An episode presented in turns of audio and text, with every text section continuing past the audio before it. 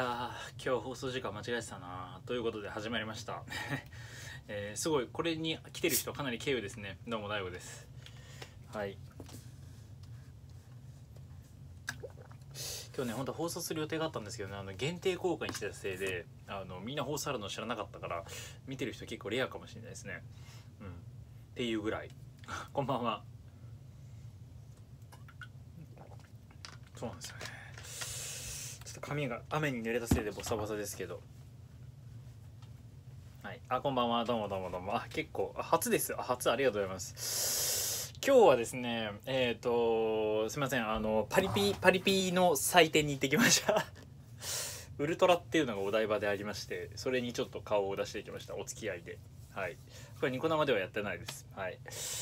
ねなんかちょっとなんか T シャツが微妙になんかちょっとウルトラってなんかこうパリピ感があるっていうねこうね。はいウルトラ行ってきました。はい。こんなこんなここんな一応やってきましたよ。あの外交的じゃない人内向的な人が外交的なキャラクターを演じるとあの行動で慣れれば行動だけが外交的になれるって研究が本当かなと思ってあの去年も一応ウルトラ行ったんですけど今年は去年3日間ぐらい行ったんですけど今年は1日だけ行ってですねあの去年の雰囲気だいぶ慣れたんですよ。パリピの雰囲気に慣れたんでで今回はですね割となんかちょっとこう慣れてる感というかねあのパリピまではいかないけど外交的なキャラクターって確かにその雰囲気がねあの分かれば演じられるようになるものなんだから内向的な人がなんで外交的に振る舞えないかって言ったら簡単であのどう振る舞ったらいいのか分からんのですよその場で。で外交的な人って周りのことを見ないんでこう好き放題できるんですけど内向的な人ってまず周りを見てですね自分の行動が正しいのかってことを考えるんです内向的な人は。だから内向的な人って慣れたら行動は外交的になれるんです。外交的にはならないんですよ。メンタルが変わるわけじゃないんで外交的にはならないんだけど外交的に振る舞うことができるようになるんですよ。でこれ面白いようにですねこれやった後予言があってですねその外交的に振る舞うことができるようになって結果的にですね外交的な人が、えー手に入るようなメリットとかも手に入るんですよ。友達ができやすいとかなんか一緒にこうねあの人間関係が作りやすいとか、まあ、そういうメリットは確かにあるんですね。ところが副作用があってやりすぎるとあのー外交的な行動が終わってからですねああ俺何やってたんだろうなとかなんか時間を無駄にしたような気分になるって副作用があるんですけど今まさに僕はその副作用に襲われていますっていうね はいっていうお話です。で、まあやってきたんですけど、まあなんかね、ウルトラ毎年柄悪くなりますね、ほんと。うん、なんかね、昔から聞くんですよ。よく昔から来た人たちが、柄悪くなるから来年は辞めるみたいなこと言ってらっしゃる今年もいっぱいいてですね、なんかね、なんか地地方のヤンキーみたいな人とか、なんかそういう人がすごい多くなったなーっていう感じがすごくしましたね。なんかあの、ステージ向かって左側にですね VVIP っていうなんか感じ悪い席があってですねこれ感じ悪いっていうか僕も僕もそこにいたんですけどなんかこうねワンテーブルなんかね250万とか300万とかでワンテーブルを買うんですよね。テーブルに10人ぐらい座れるんですけどでそれでその買った人たちが人を呼ぶみたいなテーブルがワンテーブルですよ。でなんかこうドンペリのセットとかでなんかなんか20本とか30本とかドンペリが来るんですけどそれで500万とかもうわけわかんないですよね。そういう不思議な世界がですねあそこでは展開されていてまあでも別にムービップが売れたわけじゃなくてムービップの人たちが派手派手に行うを使うからあの普通にウルトラに来てる人たちがですねあれだけすごいステージですごい DJ を何千万もかけて呼んでるにもかかわらずあのあの広い会場が使えるつまり資金を VVP の人が出してるからまあ一応賄えてるっていうのがあるのでだからすごいなんかなんか資本主義の構造そのままだなと思って言うそのお金持ってる人が税金払ってくれてるから国は成り立つみたいな同じだなと思いながらちょっと見てたんですけど今回はもうほとんどお酒飲みませんでしたけどね。はい。で、えー、まあやっぱりそういうところで言うとですねやっぱこうなんていうんですかねあの大体ね、あのー男の人がやるミスとしてあの、まあ、もちろんお金持ってる人はですねお金を欲しがってる女子にはもとも、あのーなんかこう求められるんですけど全ての女子がお金持ってる男が好きかっていうとですねそういうわけではないんですよ。でさらにですね結構なんかこう特に今回のウルトラなんか生きってる人がすごく多かったっていうなんか俺らなんかなんかこうイケてるぜイエーイみたいな感じの人たちがものすごく多くてですねあのーなんかしかも中途半端でなんか一番いいテーブルはなんか関係者ばっかりなんですけどなんかこう真ん中ぐらいのテーブルとか中途半端な、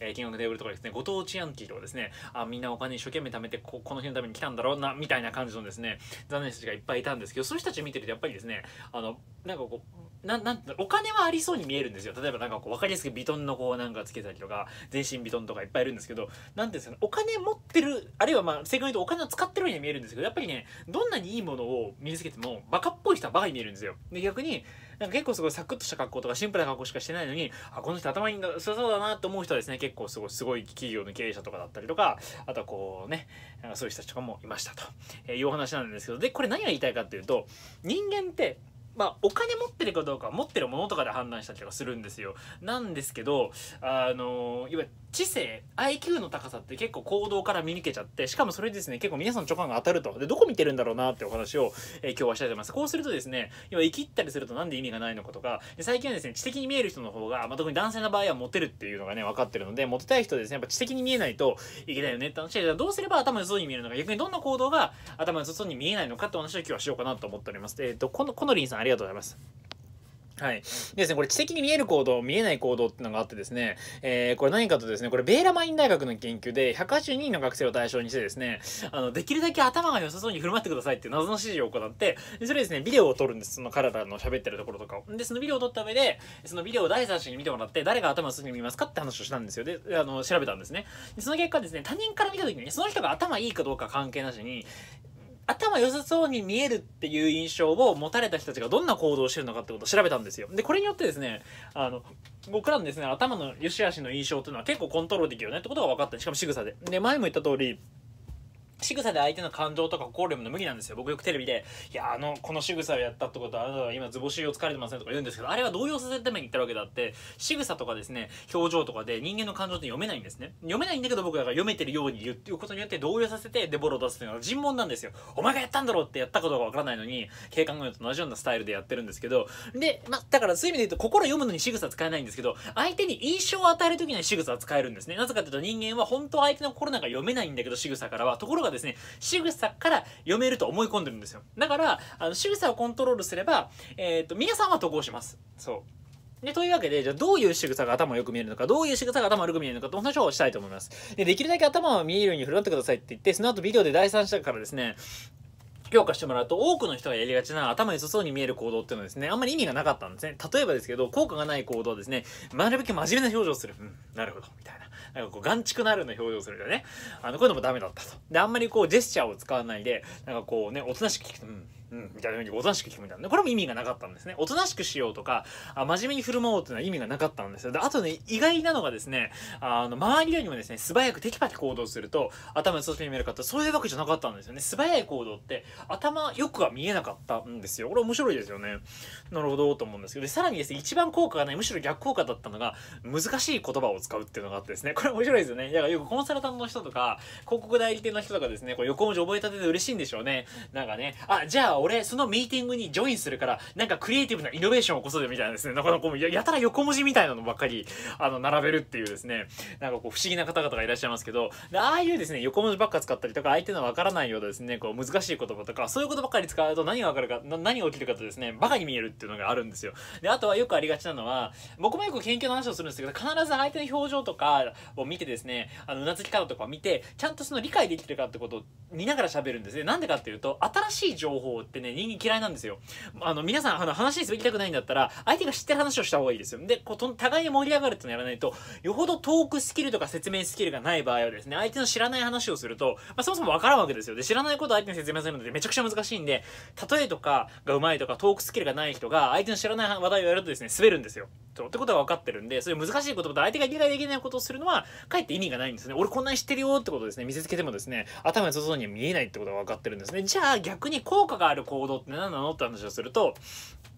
意外なんですけど、目を見て話す。よく目を見て話しましょうって言いますけど、この目を見て話すと、目を見てる時間が長ければ長いほど頭良さそうに見える。切れ者に見えるんですよね。よくだから目力って言いますけど、あれは間違ってないんですよね。そう、目を見て話すと頭良さそうに見えると。あとですね、これ面白いのが、こう、猫背になったりとか体をちっちゃくするよりも背筋を伸ばしてですね、胸を張って喋るだけで頭をそそうに見えたんですね。これも意外ですよね。だから、あの、よよくほら、プレゼンするときとか、人の前でこう喋るときに、こう、堂々としましょうって言うんですけど、正確に言うとですね、背筋を伸ばしましょう。で、なんでそうするといいかっていうと、自信があるように見えるってだけじゃなくてですね、頭良さそうに見えるんですよ。頭良さそうな人が喋ってるからこそ説得力があるように見えるので、皆さんプレゼンをしたりとかですね、喋るときはなるべく背筋を伸ばして喋った方がいいですよってことが分かってるんです。意外ですよね。あとはメガネをかけるってのもですね、あの、もうコメントで出てますけど、効果がありますね。これメガネをかけると、なぜか若干頭の外に見えるってことも分かってるので、メガネもいいでしょうね。メガネはあんまおしゃれすぎるですね。これ赤いメガネとかよりか、シックなメガネとかね、ちょっと黒縁とかの太いメガネとかの方が、えー、効果高いというふうに言われますね。で、あとはさっきおとなしくしても効果ないですよって言ったんですけど、どちらかっていうと、ジェスチャーが結構重要です。ジェスチャーが大きかったりとか、まあ、ゆっくりとしたですね、こう自分の縄張りを示すの大きいジェスチャーをした方がいいんですけど、ジェスチャーを入れてあげた方が基本的に頭を外に見ます。で、さらにですね、相手の利き手を意識してください。だから相手が右利きの人だったら、右手のジェスチャーを多くする。相手が左手の人だったら、左手のジェスチャーを多くした方が説得力が高まるんで、頭良さそうに見えるってことが、えー、分かってるんですよ。意外ですね。だから利き手に合わせてですね、ジェスチャーって変えた方がいいんですよ。だから右手の方が普通は多いので、まあだから皆さん右手の方をたくさん使ってジェスチャーした方がいいですね。だから僕も講演とかで時々論文とか見ながらやるんで iPhone 使いますけど、僕 iPhone 必ずですね、あの、左手で持ってやるんですよ。資料とかマイクとか持つ時に右利きなんですけど。なんでかっていうと、多くの人は右利きだから右手のジェスチャーを大きくした方が説得力が上がるんですよね。そんなやり方も